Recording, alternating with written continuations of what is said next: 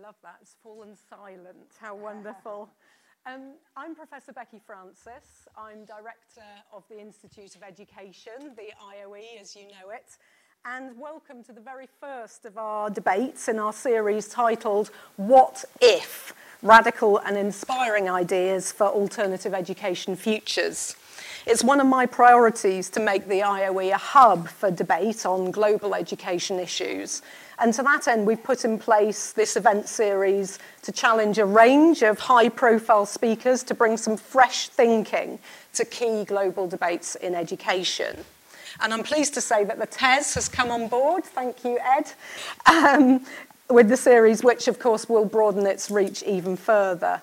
Many out there will be live streaming this event, and the debate will be available as a podcast for you to use with colleagues and your students. And this first event is particularly close to my own heart because my research is very much engaged with social equality and social justice in education. Now, the topic of social mobility appears ever more debated but there's risk of a lot of talk and wringing of hands, um, but little radical thinking, we might argue, to address the really stark problem of social immobility. A couple of months ago, I was privileged to be a panelist at the Sutton Trust Summit on Social Mobility. And as you know, the Sutton Trust have been long standing pioneers on this issue in relation to education. And true to form, that summit was extremely high quality. But notably, while Professors Steve Machin, Anna Vignoles, and John Goldthorpe debated the existence of or otherwise of minimal mobility on the margins, there was general agreement on their conclusive point that, in spite of the, expect, the, the exceptions that we know about, the education system doesn't promote social mobility and schools don't compensate for society. Begging the question, given the scale of the problem and the limited uh, fiscal climate and the constraints there, does the volume of political noise about social mobility and education even provide a smokescreen for a lack of commitment to social and institutional change that would be necessary to facilitate it? Ought we to be looking at more radical solutions? And if so, is this about stripping out the burgeoning means by which financial, social, and cultural capital ensures access to elite paths? I'm thinking there maybe of um, internships, if you like, or um, the uh, UCAS applications, personal statements, and so forth? Or is it by taking more radical means to narrow gaps? What role, if any, does education have to play in this? So I'm really looking forward to our panelists' views on this issue. A couple of housekeeping matters first. For those of you who like to tweet, you'll find the Wi-Fi login instructions on your seats. Those watching via the live stream can submit questions to the panel via the hashtag IOE debates.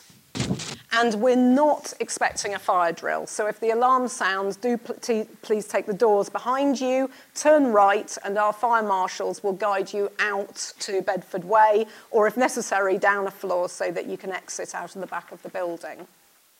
And now to introduce our esteemed speakers.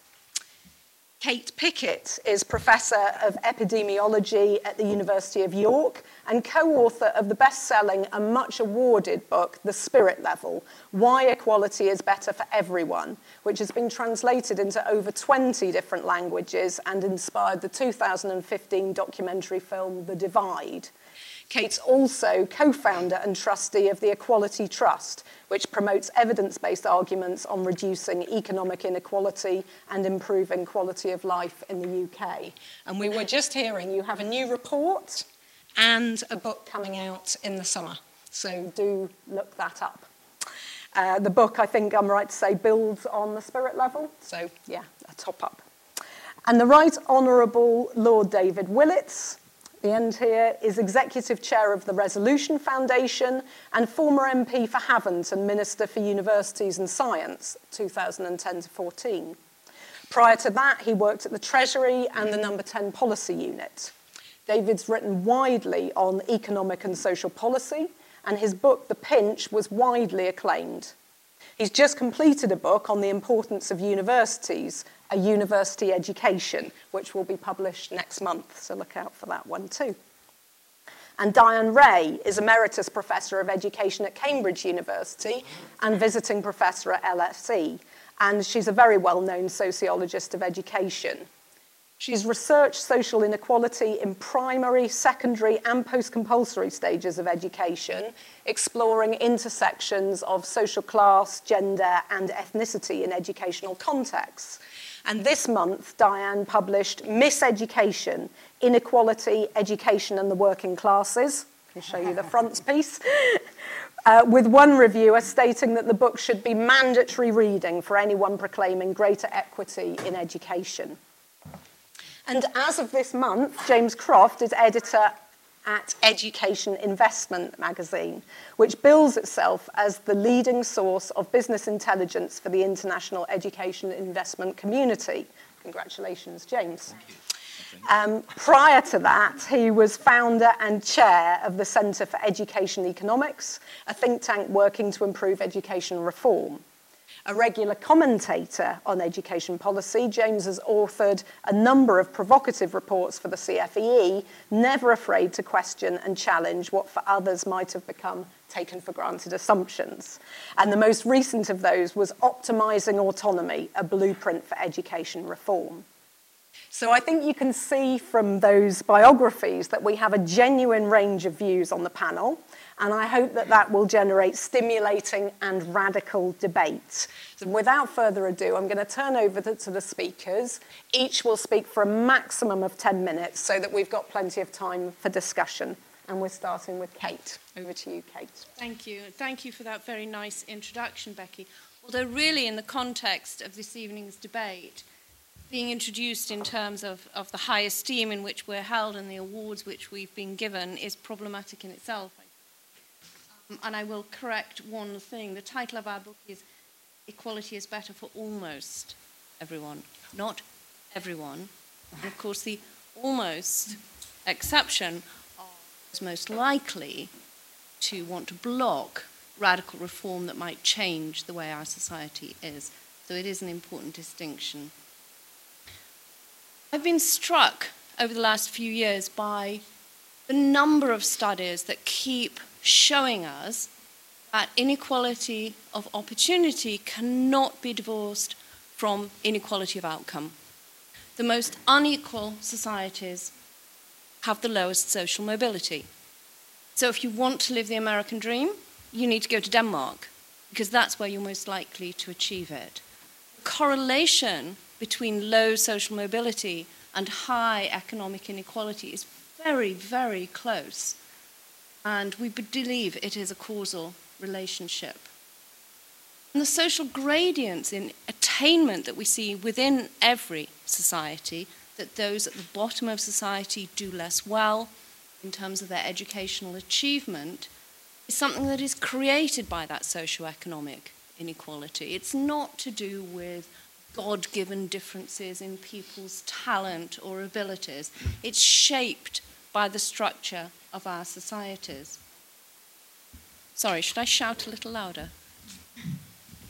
Nobel Prize winning economist Jim Heckman has drawn our attention to the very, very different um, environments in which children grow up that either inculcate them to do well educationally or not. He, he points to the difference in the number of words that children from working class backgrounds hear um, in their first few years um, and the ways in which parents prime children to start to do well or not do well, set them on different trajectories from a really, really early age. And we know from our own data in the UK that children are set on an educational trajectory from before they go to school. And even if they're doing quite well before they go to school, school can reduce their possibilities of doing well if they come from a working class background.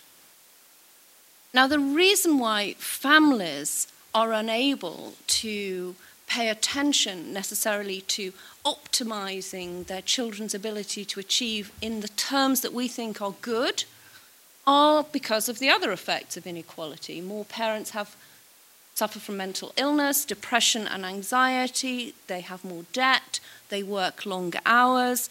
Whatever they want for their children, whatever they wish to achieve for them, they're hampered in their ability to put time and resources into it by the effects of inequality itself. And our education system really has an impact as well. There's a thing called the Pygmalion effect. And this is that if children's work is marked by graders who do not know the social class or the ethnicity of the children they are marking, they are given higher marks than if they are marked by their own teachers. Now, this shows us that teachers reflect the inequality of society. They are products of the society they live in. It's, it's not a conscious bias, I'm sure. I think most teachers are really trying to do the best they can for their pupils, but they are shaped by the inequalities of the society they live in, and they judge students from different backgrounds differently. I have a fundamental problem with the question of this debate as a whole. Do we want social mobility? We've been asked, you know, what do we mean by it? What can education do to create it? I would question the very premise that we actually want social mobility in the terms that it is normally understood. Why do we want everybody to climb that social ladder when our society actually needs a variety and diversity of contributions that should be equally valued? we reify particular intellectual skills and we value them accordingly and we pay them very highly. I'm one of three sisters. I'm a professor, I have a sister who's a planner, I have a sister who's a playground assistant. Imagine the difference in our incomes and ask yourselves who contributes the most to society? I would suggest that it is my sister who is paid the minimum wage. However, we have been asked to propose radical ideas about what we can do with the education system to address these issues of inequality. So I will suggest a few in my 10 minutes. Um, I have been quite interested recently in the narcissistic personality inventory because of a book we're writing. You should all try it for yourselves. You get to answer paired questions about various things. And one of them is um, Do you think the world would be a better place if you were in charge? And I'm afraid I think it would be if I were, because I'm going to suggest a few radical things which um, will reveal to you why I will never be elected to any political office.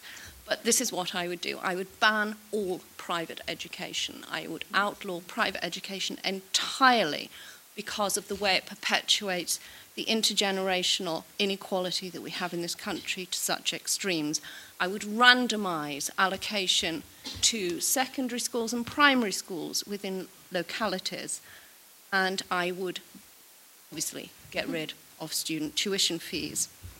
I also think most primary school children enjoy their schools and suffer a real transition when they go to secondary school, where if you are from a stigmatized minority, your feelings about that become much, much more heightened because you're in a much bigger environment. We put secondary school pupils into large schools because we think they need to be taught specialist subjects by specialist teachers. So why not have the teachers travel to the local schools and keep school size smaller? Our curricula should be child development based and it should be evidence based, and it is neither of those things at the moment. We should train our teachers to reflect on the society they live in and the ways in which that shapes their relationship with their pupils. And as an epidemiologist, most of my work involves comparative analysis of, of different countries and looking to see how, how different places do in terms of health and well being. And this is a really good lens through which to think about our education system because there are other countries that do so much better than we do. They do better in terms of child well-being, they do better in educational attainment, they do better in closing the gap in educational attainment between those at the bottom of society and those at the top. So we need to look to those and learn. Finland is a shining example of a country that had a look at itself and said, We're pretty crap at education, we're not doing very well, let's do better. National conversation, they moved to a completely comprehensive, non selective system. They started to pay their teachers more. They talked about the value of education. They shot up the international rankings, and they are at the top for Western Europe and have stayed there ever since they did that. More recently, Sweden did the opposite and decided to introduce free schools, a model that we have decided to copy. In 2015, the OECD published the most damning report I have ever seen them publish. I've never seen them take such a stance on anything before. They basically published a report on the Swedish educational system and said, stop. Stop what you're doing. Stop the free school nonsense. Stop this idea that if parents can choose, everything will be better, and go back to what you had before. Because your child well being is suffering, your educational attainment is suffering. So we can look to other countries, we can look to other educational models, we can pick the things that work. We just keep on picking the wrong ones. But I will finish by saying, unless we address the social and economic inequality in this country that is the root cause of the educational inequalities we see, we will never achieve the level playing field for our children that we want. We cannot expect our educational system to fix the social ills that so are deeply embedded in the way we structure our society. Hope I haven't gone over 10. Spot on. Thank Spot you on. very much, Kate. That was great. Um, I must just clarify, just in case we have uh, oh, God, teachers. Yeah, absolutely. And you were on the money. Uh, colleagues from free schools in the audience, that they are, of course, very different to those in Sweden in terms of the model. Um, but a really good question about the sort of role of the state and autonomy there as well. James. Okay, 10 minutes. Uh, so, um, yes, I, I um, uh, and the brief that I was given for this event quite tricky um, because it said, uh, um, you know, working on social mobility is hard, and uh, we've been doing it for uh, several decades. Um, is there a quicker way? What's your idea for a quicker fix? Um, as advocates of of uh, system design and, um, and, and, careful attention to the way in which different aspects of the system uh, work uh, together for good or ill, um, uh, uh, cross purposes or, or uh, within alignment. Um, I'm going to disappoint you um, if you're looking for a quick fix. Um, the role of education uh, in promoting social mobility is, of course, a matter of intense contemporary sociological and political debate. Um, in modern societies, education, specifically the, um, the acquisition of higher uh, education qualifications, uh, which has uh, tended to be a key measure for, uh, for social mobility, has become uh, an increasingly important factor in determining which jobs people enter and their social class position. Government policy and educational institutions' uh, admissions and certification practices have a significant impact on social inequalities. Uh, so, what do we know, and what can the government learn about what policies and practices can make a difference? Well, first, funding. Uh, evidence from international cross sections uh, and across US states suggests that social mobility is going to be higher when public education is better funded. Uh, historically, of course, economic research has tended to focus on the relationship to educational outcomes, uh, yielding a somewhat mixed picture, um, though methodological improvements have shown positive results for long term outcomes. A notable recent study of US reforms has recently found, however, that a 10% increase in per pupil spending each year, all 12 years of public school, uh, leads to uh, 0.27% of completed years of education. uh, 7.25% of higher wages and 3.67% reduction in the annual in incidence of adult poverty. Uh, importantly, the, the researchers found that effects are much more pronounced for low income families. Uh, likewise, similar research in the UK has shown that a £400 increase in primary school funding per year, just over 10%, can improve Key Stage 2 test scores by about 10% of a standard deviation, which with considerably larger effects uh, for schools serving poorer families. So money matters, and it matters more for disadvantaged pupils. Second, selection practices. A number of studies have found selection has clear adverse effects for equity in terms of both academic achievement and long-term labour market outcomes, uh, measured as the impact of family background on these outcomes. Uh, so far, so, in so far, so much in agreement. Um, at system level, we know that uh, from the Chilean ex uh, experiment uh, with that selection, uh, that when it's combined with a laissez-faire attitude to top-ups, has a similar excluding effect as private tuition uh, private tutoring for grammar school entry. In Chile, these policies resulted in mobility from poorly performing schools to better schools becoming restricted to well-performing pupils from higher socioeconomic backgrounds. Uh, moreover, pupils attending low quality schools that potentially faced school closure ended up with no viable alternative schools, partly because selection practices had effectively barred them from attending local schools. Finally, there's the added problem that selection distorts mechanisms aimed at increasing choice and competition.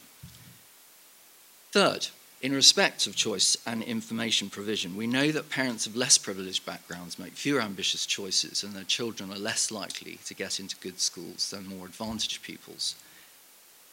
But we also know that parents respond to information about education quality, to positive effects for test score outcomes, um, but accurate, credible, and sufficiently intelligible information on school quality is lacking and that choice and competition are positive for pupil outcomes. Uh, we've done a number of surveys of the economic literature on this. In contrast to increasing selection, increasing choice and decoupling it crucially from proximity probably reduces between school differences, uh, that is segregation, and certainly has no overall adverse effects on achievement differences between pupils and may even benefit pupils uh, of lower educated families and lower socioeconomic background more than pupils of others. Now, on the former, uh, segregation, although studies appear to indicate the uh, to the contrary, education research does not account for the counterfactual importance of residential segregation and enrollment in private schools for school segregation, i.e., school, ch school choices that would have been made regardless of whether there are any institutional school choice programs in place. The key is to get rid of proximity as the basis for admissions. Such approaches lend an advantage to those wealthy enough to buy their way into, into the school catchment area. Far from ensuring parents' rights to a place at the local school, in practice, over time, Proximity principle does exactly the reverse, as good and improving schools drive up property prices, the neighborhood gentrifies, and rents increase. The resulting residential segregation exercises a highly determinative influence on school outcomes. In that lotteries, in cases of oversubscription, work with choice to break the tie to residence, these are greatly to be preferred in admissions. Lotteries are often feared because of the perception that they would thwart parent choice, result in longer school commutes, and might disrupt anticipated peer effects. To ensure that the choice mechanism is not undermined, lotteries should not be allowed at the local authority level, in my view, or across districts, but only in cases of oversubscription. In that parents would continue to take account for travel time in their preferences and only a minority would be likely to choose primary schools far away from their homes precisely because they value distance to school, serious displacement would, in my view, be minimal. and would be mitigated in any case by the introduction of maximum drive times on welfare grounds. Of course, to overcome geography, you also need to incentivize supply to socioeconomically challenged areas. Think pupil premium plus plus. And you also need to add supporting measures such as investment in developing the school transportation network. As to peer effects, economic research indicates that the socioeconomic background of a child's peer group is not half as important as supposed. Peer effects are much more complex than generally imagined, working both positively and negatively depending on pupils' individual profiles and motivations.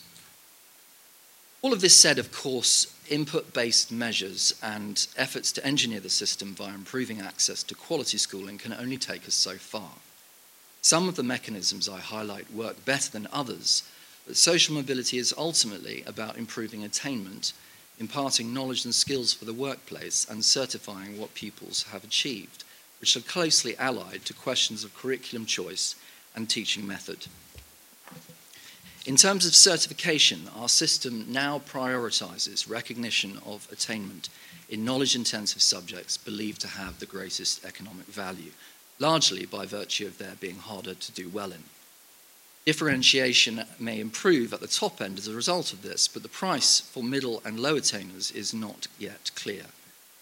Ofsted's comparable outcomes, introduced to alleviate the inevitable disruption caused uh, to maintaining standards, does not have much give in it, even with the addition of the national reference test, and at any rate doesn't change anything for the many, many students who find themselves unable uh, to attain in these subjects and are faced with having to find other options than the academic post 16. So, how are we to capture young people's human capital value? 30 seconds left. Well, I begin to feel that changing our approach to general certification would be a good place to start. This would involve one, resetting the national curriculum requirement to a minimum standard, two, thereby allowing space for genuine breadth and balance in the curriculum, and so for the non examined curriculum and extracurricular learning. Three, introducing a US style secondary school basic certification or diploma certifying functional skills and core curriculum competency to be conferred on institutional authority with appropriate safeguards. And four, an approach to inspection based on robust professional dialogue about curriculum quality on the basis of what we know from evidence. With the retention of standardized testing at 11 and its introduction at 16 for accountability purposes, taking that pressure off GCSEs, their uptake and that of a range of other qualifications that, ha- that would be given room uh, on this model might be determined more straightforwardly by student interests in progression and demonstrating specialism. Students would in general probably take fewer of them, with a core of key subjects, leaving wider scope for exploration of different subjects and pathways in the years preceding assessment and exams year and for the choice of demonstrating some early specialism too, to take further or not at A level. As things stand, present accountability and certification arrangements are not helping us with efforts to develop our human capital. There is considerable scope to do it better if we recognise that teaching quality and student learning need to be assessed in diverse ways and not with reference to student test scores alone. Thank you very much, James. Mm-hmm. And Diane. If we really want to further social mobility through education, we'd be making a long-standing, much repeated mistake. It's not just the wrong objective, it's looking in the wrong area. High social mobility between 1945 and the 1970s was due to Labour governments investing in public sector employment, not because of education policies. The question buys into the widespread myth that the main barriers to social mobility lie in a lack of aspiration and insufficient work among the working classes and inadequate teaching in state schools. The actual causes of low social mobility lie elsewhere, in wider systemic inequalities, neoliberal hegemony, and the workings of free market capitalism. As a coal miner's daughter who was a free school meal pupil throughout her schooling and became a Cambridge professor, I can say with certainty that social mobility is a flawed solution to social ills and educational inequalities. Moving a few of us working classes into the middle and upper classes is primarily a means of recycling class inequality rather than reducing it. And that should be the focus. The vast social and economic inequalities in UK society. Currently, we have an oligarchy of the wealthy and the economically powerful. In order to have a social de democracy that's fairer both economically and in terms of the distribution of power, we need to radically change social structures, not just the social class of a few individuals. The emphasis has always been on moving a small number of working class people, high achievers, merely converting into doctors, barristers, and professors a small number of working class people who would otherwise remain in manual work. Instead, we need to concentrate our resources and energy on supporting and valuing the much larger group of working class students and young people who are left behind, to provide an excellent, well rounded education for all children, regardless of gender, race, and class. I use R.H. Tawney a lot in my work. He wrote, Social well-being depends upon cohesion and solidarity. It implies the existence not merely of opportunities to ascend, but of a high level of general culture and a strong sense of common interests, and a diffusion throughout society of a conviction that civilization is not the business of an elite alone, but a common enterprise which is the concern of all. And individual happiness does not only require that individuals are free to rise to new positions and comfort and distinction, it also requires that they should be able to lead a life of dignity and culture, whether they rise or not. In our austere post Brexit neoliberal times, a strong sense of common interests and the conviction that society is not the business of an elite alone has largely disappeared. Consequently, any vision of a fair and just society needs to be much bolder and brighter than one that sees social mobility as the solution. As Tawney argued, education should also be seen as an end in itself, a space that people seek out, not that they may become something else, but because they are what they are. Making it a vehicle of neoliberal aspiration with the central aim of facilitating social mobility diminishes education, making it work for the select few and not the many. In the book I've just written, I argue for something that's never been seriously attempted, let alone achieved within English education, namely social justice for the working classes. Instead of more neoliberal policies that focus on social mobility, state school classrooms should be transformed from the task driven, target led, overly competitive environments they are currently. Environments that are damaging and impact negatively on all children, particularly the large number of working class children who then become positioned as educational failures. A revalorising of vocational and working class knowledges, a broadening out of what constitutes educational success beyond the narrowly academic is long overdue. We need an educational system that accords respect to the working classes and realises working class children's potential. In almost 150 years of state education, the educational system has signally failed to achieve this.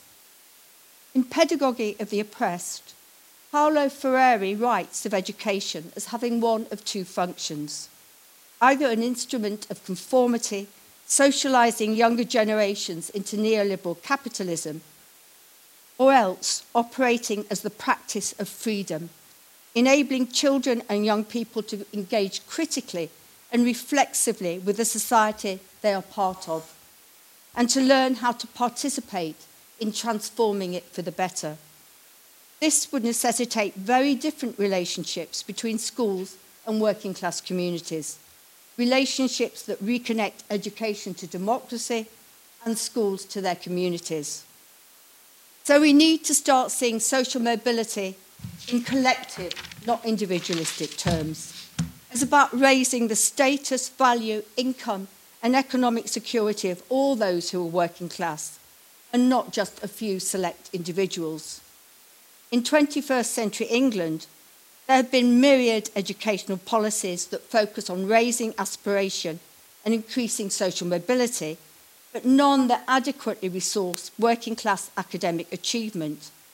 And a growing number, such as setting, streaming, excessive testing and assessment, and the intense focus on competition that work against working class educational success. Social mobility is a cheap policy option in comparison to funding the English educational system so that it can support and nurture working class educational success. It places the onus for change on the working class individual and not a steeply hierarchical and unfair educational system. Under social mobility initiatives, the working classes are expected to succeed against slightly reduced odds and transform into acceptably middle class versions of themselves. The more the focus is on social mobility, the less the educational system and society will have to change. Social mobility has become a means of validating and propping up the status quo, an outdated policy for tired neoliberal times.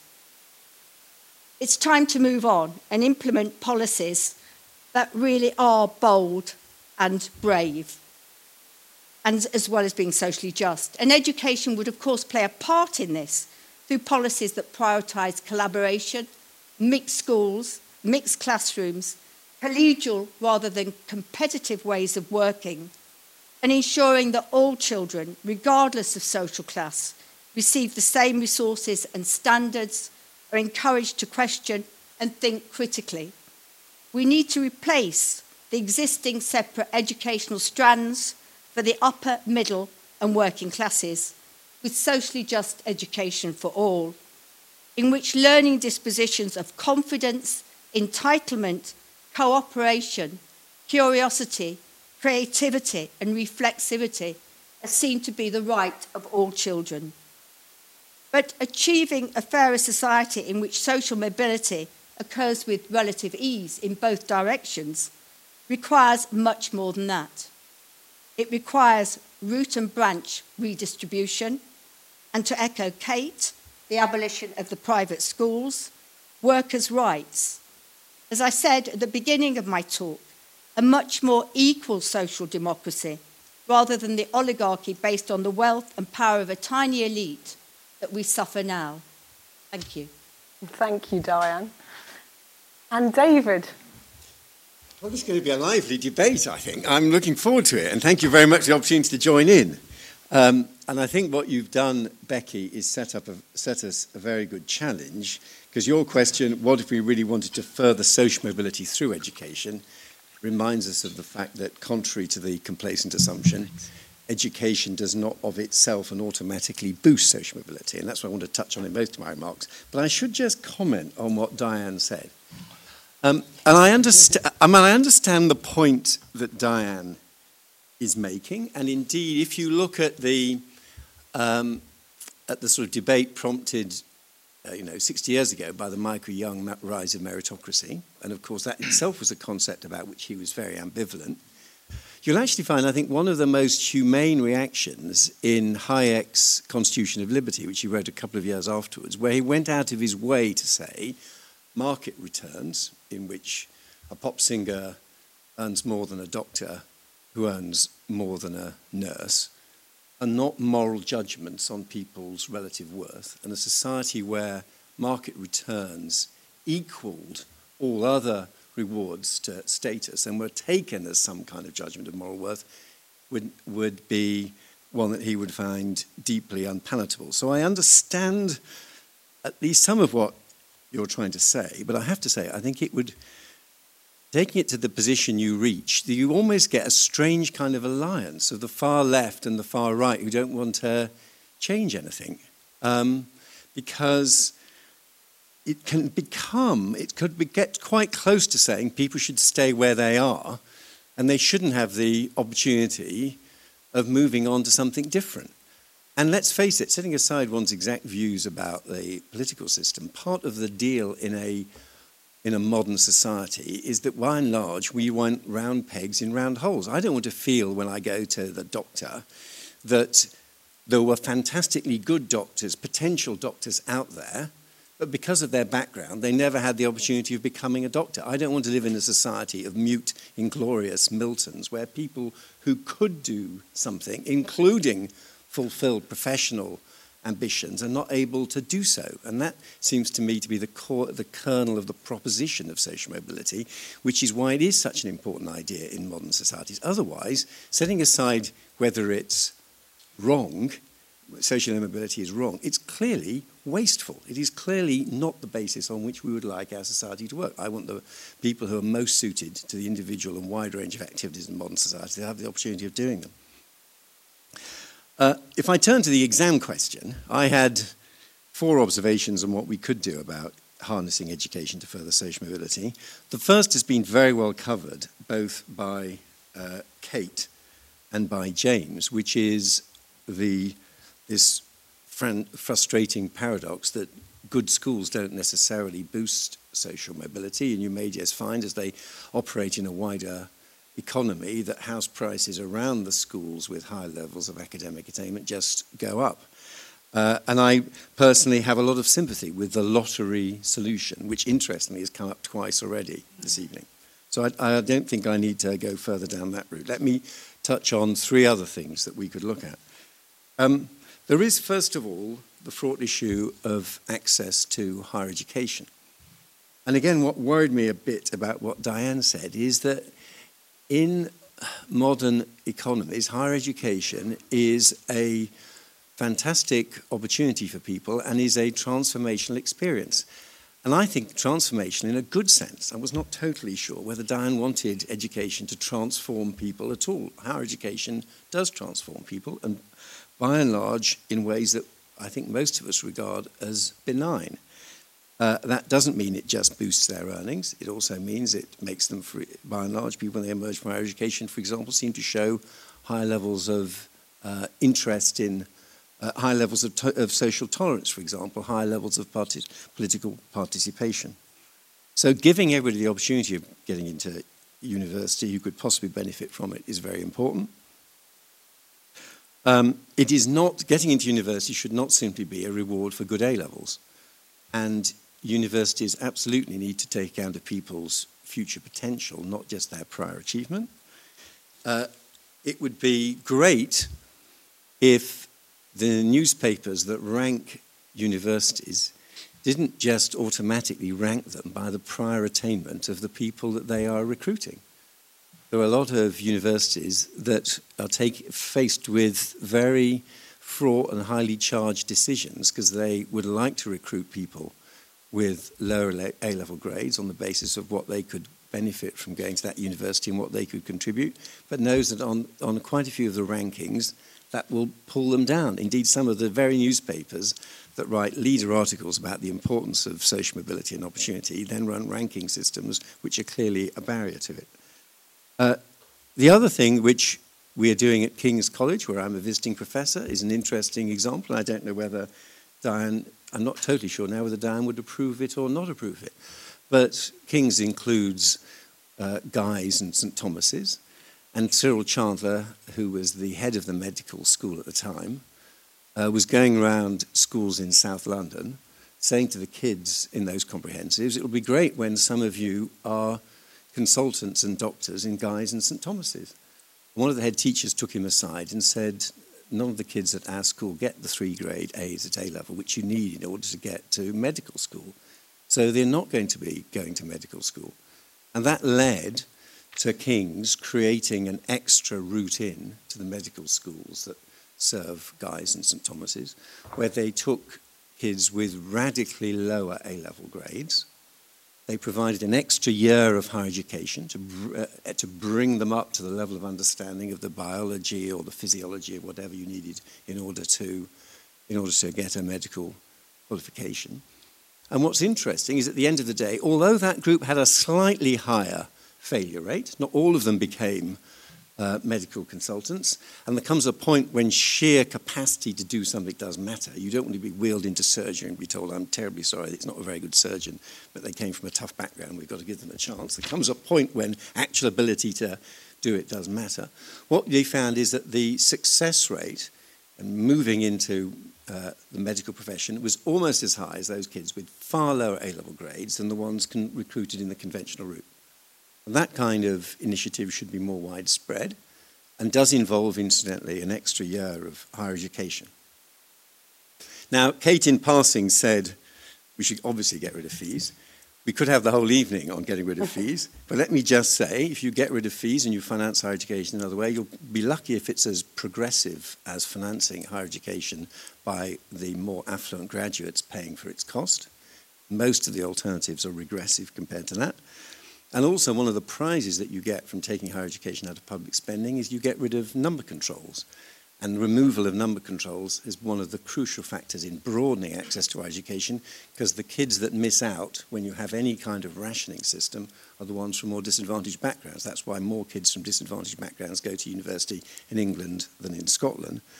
Uh, and uh, of course, the evidence is, thank heavens, and if the evidence was different, I wouldn't have advocated this, but if the evidence, both from the Blair reforms and what I was involved in, is that they, during that time, the proportion of kids from disadvantaged backgrounds going to university has doubled. It's still too low, but it's gone from 10% of the, of the kids in the poorest quintile going to university to 20%. There are two other areas of policy I should briefly refer to.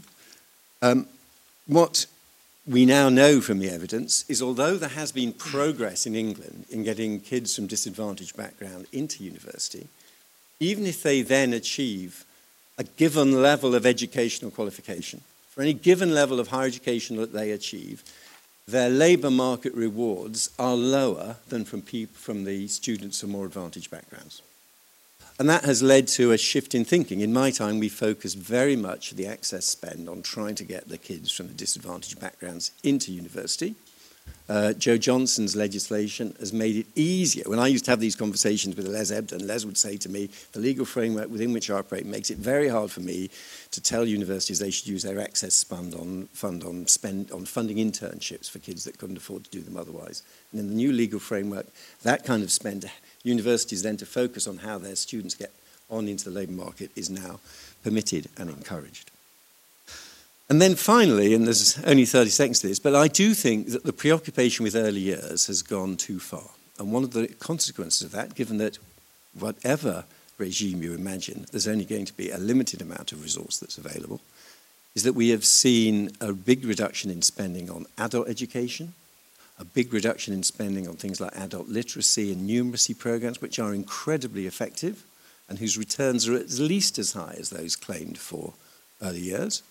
Uh, we've, and I personally think that if I were trying to boost social mobility, I would not just look at the youngsters starting in the system, I would look at adults who want a second chance and maybe aren't settling for the opportunities that Diane wants to restrict them to. I think of those people I meet at City Lit who maybe, maybe after 10 years, they haven't in, they, 10 or 15 years in employment, they think they're in a dead-end job. Sometimes interesting, they, they come to the end of a relationship.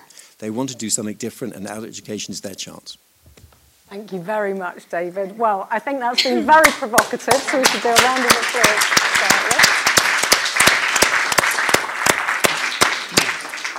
That was a really excellent input, I think, um, and we've had a, a, you know, a good range of views, but really meaty stuff, uh, which is excellent, especially for our first debate.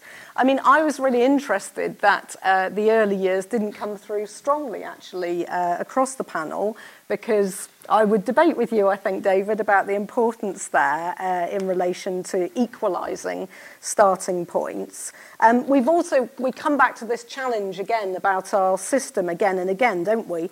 Actually, um, compared to many of um, our competitor nations, uh, we have a very comprehensive system of education in, in England, um, but it's very, very diverse in terms of the different schools available, the access to them. And we've had time and again, haven't we, this issue about admissions coming up, which is clearly important. We haven't touched very much on issues about cultural capital. And actually, I was very heartened at the end um, that David introduced the topic of universities and our role in maintaining uh, both inequality and immobility potentially. And, uh, but a really interesting point that David made about the global challenges here. You know, we are now in our marketized higher education system all playing in terms of global rankings, uh, which, as David said, uh, score on the basis of high student grades for access and so on. So we're caught in this really problematic cycle, I think. We've opened up all sorts of issues. Um, we know that the long-standing social science says that um, it's actually employment, as, as Diane alluded to, um, and wages um, that, that uh, have most impact here. So that actually, um, as John Goldthorpe says, you know, boosting low wages, um, as Steve Machin says, uh, ending the gig economy and so on, are possibly more likely to have a sharper impact in this area than the education system. But nevertheless, we can all think of exemplars, can't we? Whether those are schools, multi academy trusts, local authorities, Camden, where we're sitting at the moment, being a key exemplar here, where schools and education are narrowing gaps, are transforming uh, outcomes for working class young people, and so on. So we've got this real set of dilemmas, I think, and a very, very complicated picture. Um, what I suggest we do is give each of our panelists 30 seconds to respond, because I know they'll probably all be feeling about what's been said by others, um, and then we'll open it up to you for your questions. So we'll start again in the same order that we... 30 seconds is a real challenge. Well, make it I am, minute. Because I am feeling quite cross. Um, That's good. I met David earlier in our green room, and I think he's a lovely person, but but when he described this, um, but, when he but, described but. us as having getting into a lively and fun debate, it made me want to cry because actually what we're talking about is a system that scars people um, from, from an early, early age. They're scarred by their limitations if they don't succeed. And if they do succeed in being socially mobile, they're scarred as well. There's, there's stigma throughout the system, it's not wasteful to not have everybody socially mobile. It's wasteful if we don't make the most of people's capabilities, interests, and contributions. We don't need everybody to be doctors. We need some people to be nurses, and we need mm. some people to be care assistants, and we need some people to make the food, and some people to clean the floor, and some people to wipe your bum. You know, we need hmm. all of, we need all of that. We need to value all of those contributions in different ways. We need to value vocational things as much as we value intellectual things. And higher education doesn't transform working class pupils, students, in the same way it transforms other people. They end up with more debt, they owe more and they get less. They are less likely to get the kinds of jobs that middle class students get when they go through higher education. So, so the system is painfully, painfully inadequate. And I can't think of this as a fun debate. It's much, much too important for that. Thank you. Give me, David. James.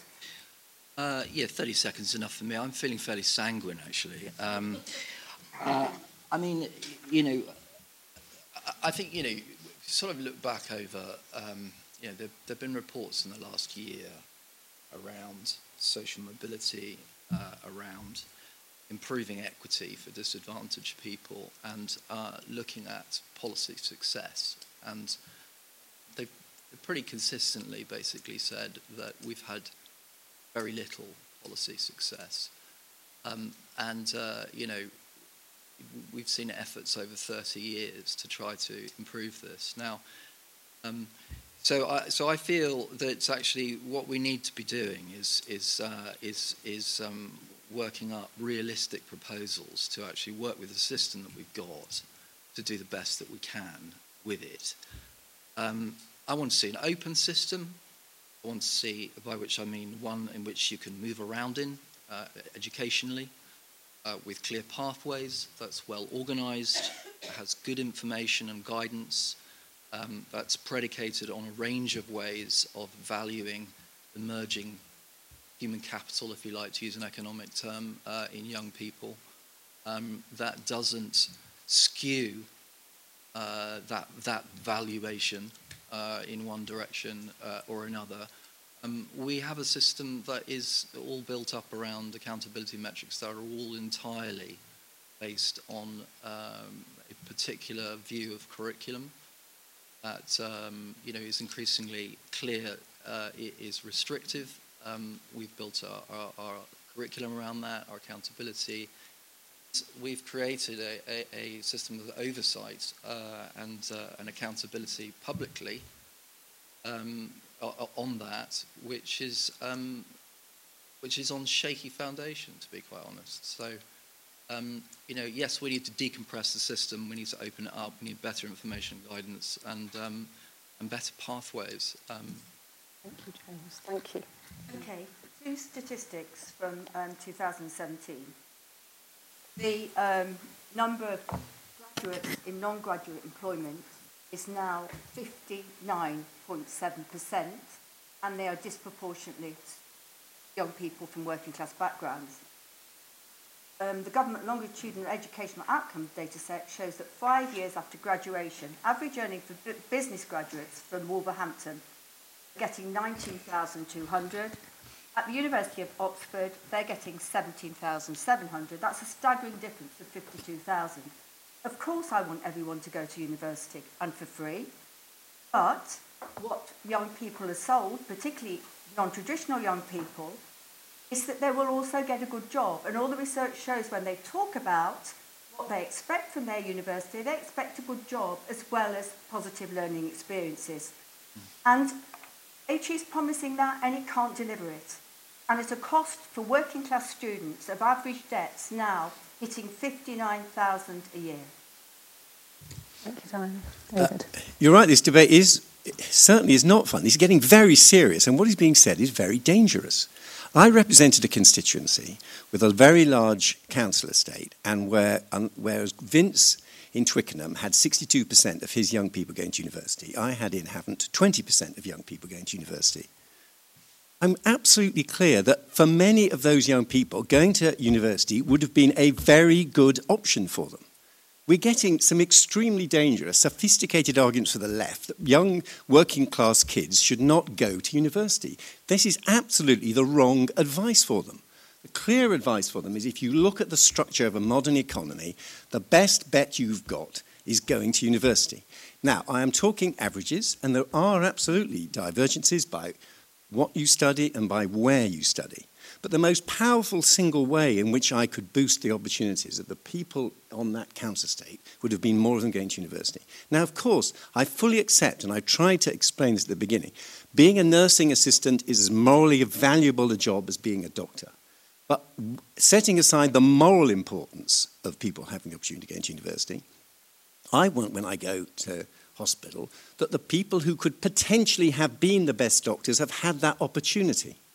In, on that estate, there were people who could have been bloody good doctors, and they didn't have that opportunity, and the best route for them was to go to university.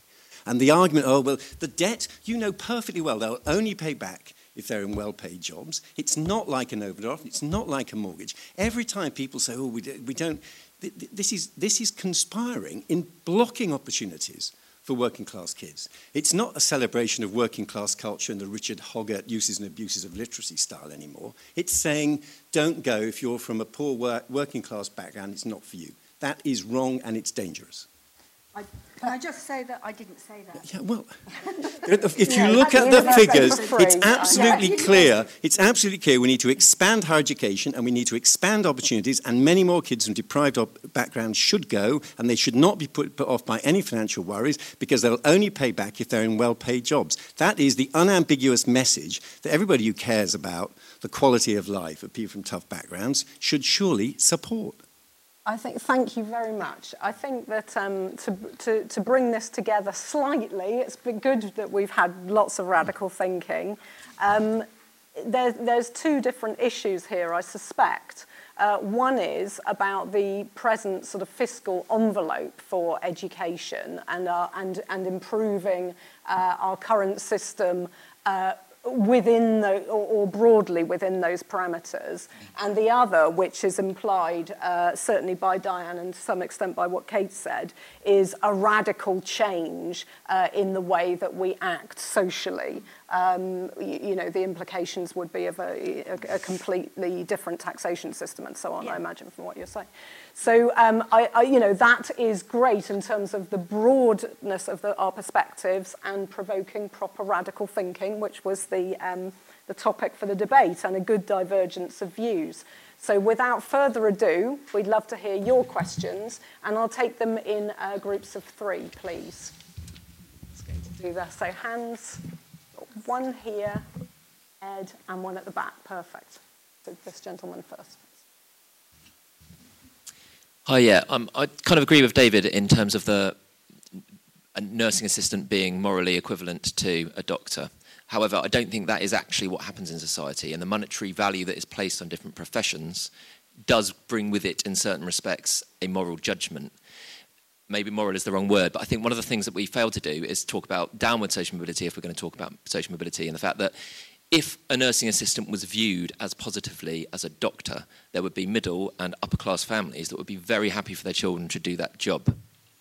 However, it's not viewed as equivalent, partly perhaps because of the monetary value that is attached to the job, and therefore it will always be viewed by the people that already have power to get on and get ahead with the well paid, expensive, highly valued jobs to encourage the children to make sure they don't go into it, which closes off the routes to doctorhood and places like that for those other students from working class backgrounds.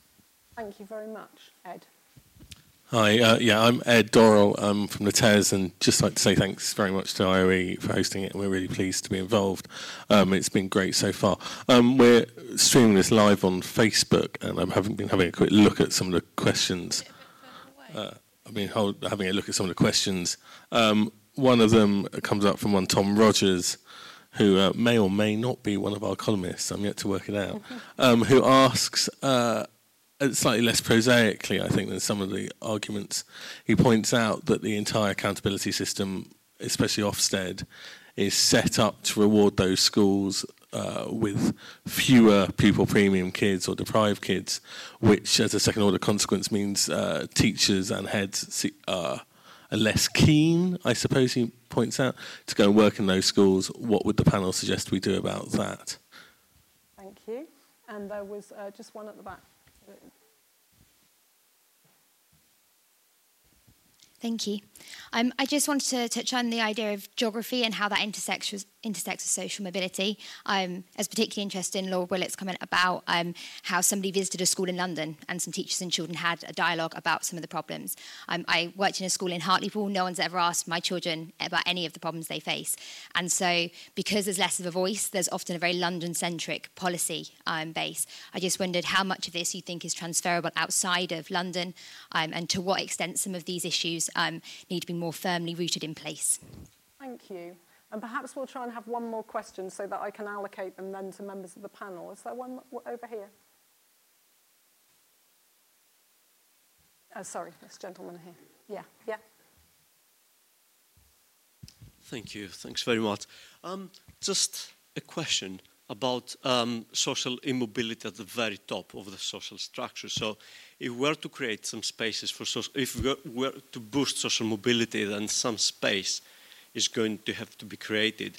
What about social mobility at the top? I'm thinking here about um, social advantages, unearned advantages by elite, uh, the elites or families that um, they don't seem to generate enough opportunity for those working class and, and other families moving up the top? Thank you very much. Those are excellent questions. So um, we have a comment on recognition. Is that the one you'd like to do? Please go ahead, Kate. um, I, th I, thought you made a really good point, and, and in our research, what we found is that um, a higher proportion of young people express higher aspiration in more unequal societies. And that, that worried us for a while because we weren't quite sure what it meant, and then realized that those were the same societies where more children fail. Um, where more children are not in employment, educational training, where they drop out of high school, where educational scores are lower. So it's a really sad disconnection. The aspirations seem to be higher where they're less likely to be achieved. Um, and, and, and that is the impact of inequality because unequal societies make people want to have more status. They, they, it makes them want those higher incomes, that celebrity, those, those positions of status, and not value all the different ways that they can contribute. So there is a real mismatch between what we, what we think we mean when we say aspirations um, and what is possible for populations and what it is we really value. I thought it was a, it was a great question. Thank you. Thank you. Um, James is going to take uh, accountability in Ofsted. Yeah, um, so on um, your... Um, uh, London and Westminster. So we've really essentially at secondary level got one measure uh, attempts to value it's deeply flawed. Um, uh, you know, and, and yes, the result is absolutely that it um, rewards the uh, schools with the higher uh, achieving cohorts, um, high prior attainment. Um, Progress 8, uh, this is that we're talking about. Um, yeah, I mean, it, it's an aggregate measure uh, that tries to take account of the attainment of all students in school, but um, unfortunately the, the loss is that it, it, you know the design loses any sense of uh, differential effectiveness. So um, which schools are being effective with different profiles of student, for example.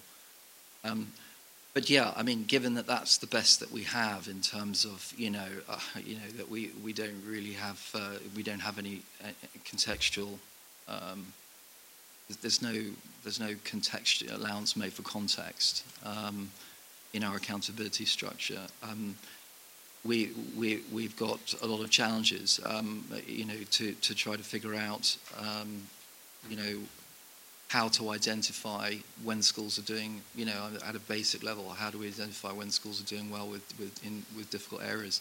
As far as the regions, uh, you know, the sort of regional aspect of, aspect of this goes, um, I do think it's really, really important that we uh, are able to resource schools fairly uh, in a way that um, you know gives gives additional resources to disadvantaged uh, schools with disadvantaged cohorts, um, and uh, you know in general um, grant funding uh, because it's short term and it's sort of bunging money at, at a problem as a framework um, doesn't really get there. So the pupil premium is really important to get right to incentivize providers to take on difficult areas and for them to be able to have the resources that they need to be able to address challenges. Thanks, James. David, would you be able to take the question on London and the relationship to schooling in the rest of the country? Yeah, I think my, although my example was from London, because I have a post at King's, I mean, in, in principle, it applies in exactly the same way across the whole country and should.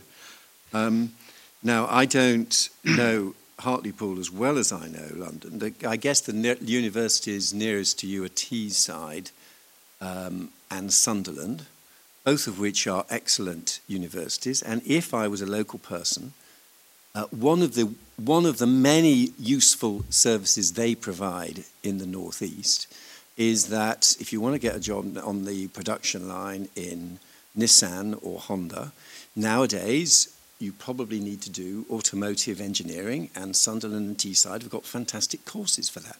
This picture that we're also hearing of universities, it's a kind of esoteric academic route and doesn't value technical or vocational is a very narrow view of the missions of universities.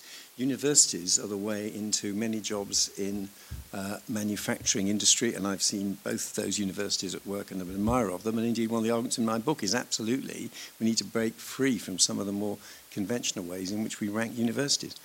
If I can make one quick comment on Becky's summing up of our previous exchanges, when you said you talked about the fiscal envelope. In terms of the the rigor of this debate, I think a way of formulating it so that we, we're clear what we're saying is Imagine you had X billion pounds extra to spend on education. What would you do with it? Clearly, there is not infinite resource. I fully understand the argument there should be more resource than there is. But all policy, all policy and politics is ultimately about priorities, about what you do with limited resource. And I would certainly, if someone gave me and said, yeah, I had a check for a billion or two billion or five billion, whatever you wanted on education, adult education would be one of my priorities. And a further expansion of higher education would be a priority. I think the negative propaganda around NVQs was misconceived. I, be, I believe the evidence that actually NVQs perform better than we were led to expect. But you can't just opt out of that question of relative priorities by saying we should all have more money. Whatever the budget is, let's then discuss the best way of spending it. Thank you. Well, we've got time for one more round, so... Oh, oh, I'm so sorry, Diane. So I do, do apologise. Yes, immobility and downward mobility. Top, yeah. yeah. I mean, I, I think downward is definitely the elephant in the room when we talk about social mobility. And, and um, I think there's very, some very interesting research being done by by my colleague at LSE, Sam Friedman, who's looking at the really powerful grip that a number of private schools have on the establishment, the top, you know, two, three, four, five percent of people in positions of power in the country. But I think related to that, there's some very interesting research in both the US and the UK. It shows that when working class non-traditional students, this is across ethnicity, go to elite universities, they acquire cultural capital. You know, they do well academically, but they often fail to acquire useful social capital. They're excluded from those social networks where the power and influence lies. Thank you. Right, we'll have one more round, and if we can keep the questions quick and the answers quick, we'll be able to fit it in. So, Jeff at the front, and then there's another question here. Do we have any others? Any other hands up? Oh, we have one from the live stream, if you, you pass it. Thanks. So, starting with Jeff. Well, I actually was going to raise the question implied by uh, Diane's contribution about this report today from LSE mm. about the grip of the Clarendon Commission, yeah. public schools, uh, and the group beneath them. Um, I mean, on at one level, the argument could be, well, that doesn't matter because the elite jobs are uh, not the only jobs that people should value. And in the sense David has caricatured your argument, Diane, a little along those lines.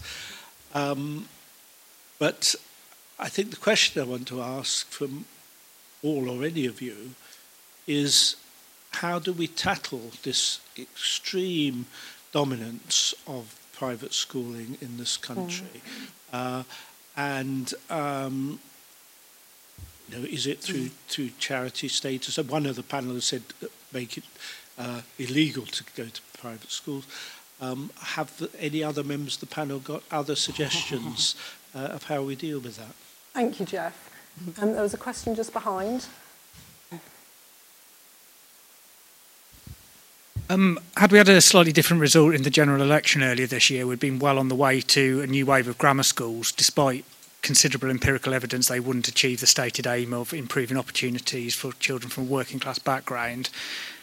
There's broad consensus amongst the panel that breaking the link between um, admissions and proximity to schools would be a good thing. But how do you expect to get middle class affluent voters to endorse that policy and vote for being able to price their way into the best schools? Thank you. Um, and we had the, the, a question from F. Jones at 27 at the live stream um, asking for thoughts on the impact of curriculum on social mobility, um, especially high stakes subjects like GCSE English. So that's a good curriculum one. Um, okay.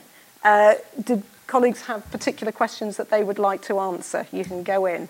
Um, I, I really liked Jeff's formulation. Do we care that particular professional jobs at the moment are being monopolised by uh, upper middle class young people? Presumably, we all do.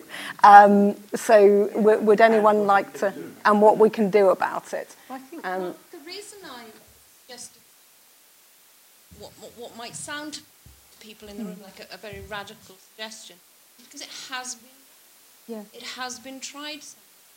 And I'm a great believer in, in not suggesting things that are impossible, but for looking pl- at places, different places around the world where different nations, states, or cities have tried different things and are managing to achieve higher levels of well being or higher levels of education. And we do see that in Finland, you know, that radical decision was taken and, and it was part of whole system change. It wasn't the only change they made, but it was part of the whole system change they made that shot them up the rankings so that they are now at the top of educational achievement in Europe.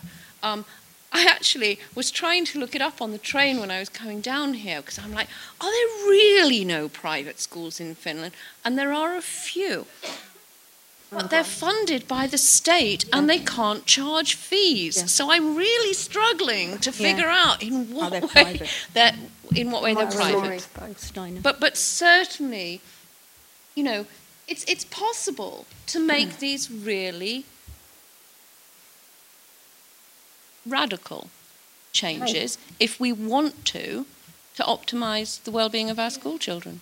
And, and I think in, it refers to the question you asked about how you persuade, you know, white middle-class parents that they don't want to have a sort of separate, more elite education for their own children within the state sector. And we did some research on, on the white middle classes who sent their children to urban comprehensives. And there was a, a real desire to actually enable their children to mix with people who were different from themselves. And that was seen as vitally important, really important. But then there was enormous amount of anxiety and worry that they would be missing out the benefits of their white middle class peers who was choosing a selective education. But that's why I think, you know, the, the good state tries to take some lead on these issues, as they did in Finland. You know, I think to be the good, I use Tawney a lot, and he has another quote, which is, you know, the good parent should want for their all children what they want for their own child. And I think that's a really important thing to hold on to. We should want for all children a good education, not a second rate education so we can get a first rate education ourselves. And if that makes me a radical, well, so be it. Um, admissions, David? Yeah, and I think, I mean, Brighton got quite close to lotteries, mm, didn't it? And there was, I think, a ministerial intervention that stopped it. And I thought what we heard from James earlier was very interesting. If the, it might be that with oversubscribed schools, that was a, a viable proposition. But I, I'd like to come to the, to the kind of core issue, which is, and I want to, again, I want to keep on putting it very crudely, thinking of my own political experience in my constituency. I would have wanted more kids from the estate in Havant to go to Oxbridge and for that matter UCL. That does not mean I did not value the many other things that they did in their lives, but given that Britain is as it is today, and you can have dreams of a completely different society, but given that Britain as it is today, I would rather more kids from my estate had that opportunity. And that now, there is a very interesting debate around the Sutton Trust concept of the missing 3,000. The missing 3,000 of the kids with good GCSEs, and I think it might be with good A levels, I can't remember the exact details, who they say should have gone to Russell Group universities, but did not. And I fully understand, and there is a very, I fully understand the complexity of the question, whether you can simply say they're all missing. And there are certainly reasons why you could argue they're not all missing. If I were really interested in uh, wanting to make movies in Hollywood and be a film technician, going to Bournemouth is probably the best place to go. And the more information there is about the particular strengths of that university in Bournemouth, a good thing. So if you may have particular preferences, which means that the Russell Group is not the be all and end all. And I also accept that if it's a university where fully participating in the social life, of that university requires levels of spending which you cannot afford out of your maintenance grant on maintenance alone. If it's a social life university that assumes levels of spending that you do, your family does not have the resources to fund, that is also an issue. Well, Incidentally, I do think the cash pressures on students at university is actually a more significant issue than the graduate repayment thing. So I'm, i understand the issues, but nevertheless, anything which just says no, it's a wrong aspiration to have, I think, I remain, I insist, is a very bad message indeed for those kids on that estate. Thank you. And, I, and the um, curriculum question, I think, probably falls to me as the yeah, educationist here. Uh, exactly. um, and I think that this is a real dilemma because it comes back to some of the questions that have been coming, you know, by implication backwards and forth here about the value of um, prestigious knowledge, powerful knowledge, as, as Michael Young has it, uh, versus inclusivity and valuing all knowledge wherever we may find it. I think that we're not clear on this. Um, it's something that we, we need, um, both on the left and the right, to be clearer about. Um, actually, you know, to be fair on the government, uh, they've absolutely sort of nailed their stakes to the EBacc and high stakes uh, a, a knowledge curriculum, um, which there's lots of evidence to show does facilitate, you know, there's a very strong connection between those subjects access to universities, and then access to good jobs. What we don't know, of course, is whether it's all about those subjects or whether it's about the sorts of institutions that promote them. So, again, the issues about social and cultural capital surrounding those. Nevertheless, I would say that there's a genuine dilemma every child needs access to literacy and numeracy that we know are absolutely fundamental for, their, for access to the uh, broader curriculum and to uh, you know, civic life. Um, but does that and a focus on the basics, especially for uh, kids coming from disadvantaged backgrounds, does that risk um, reducing their focus on, uh, you know, the, the um, enrichment activities and so on, and the nice to have, classically a modern foreign language and so on, that uh, many middle class kids take for granted. So there's a whole range of dilemmas here for, uh, for us as educationalists, which I think are genuinely profound, require further debate, um, but I think that we've made a really good start here today, and it's been a real pleasure to hear from people with very different political perspectives, um, but actually very well educated and evidence based in terms of being able to put their arguments to you. So I hope that you've all found it stimulating and a good kick-off to our series. I hope that we'll see you back and I hope you'll all join me in thanking again our panelists for an excellent and stimulating debate.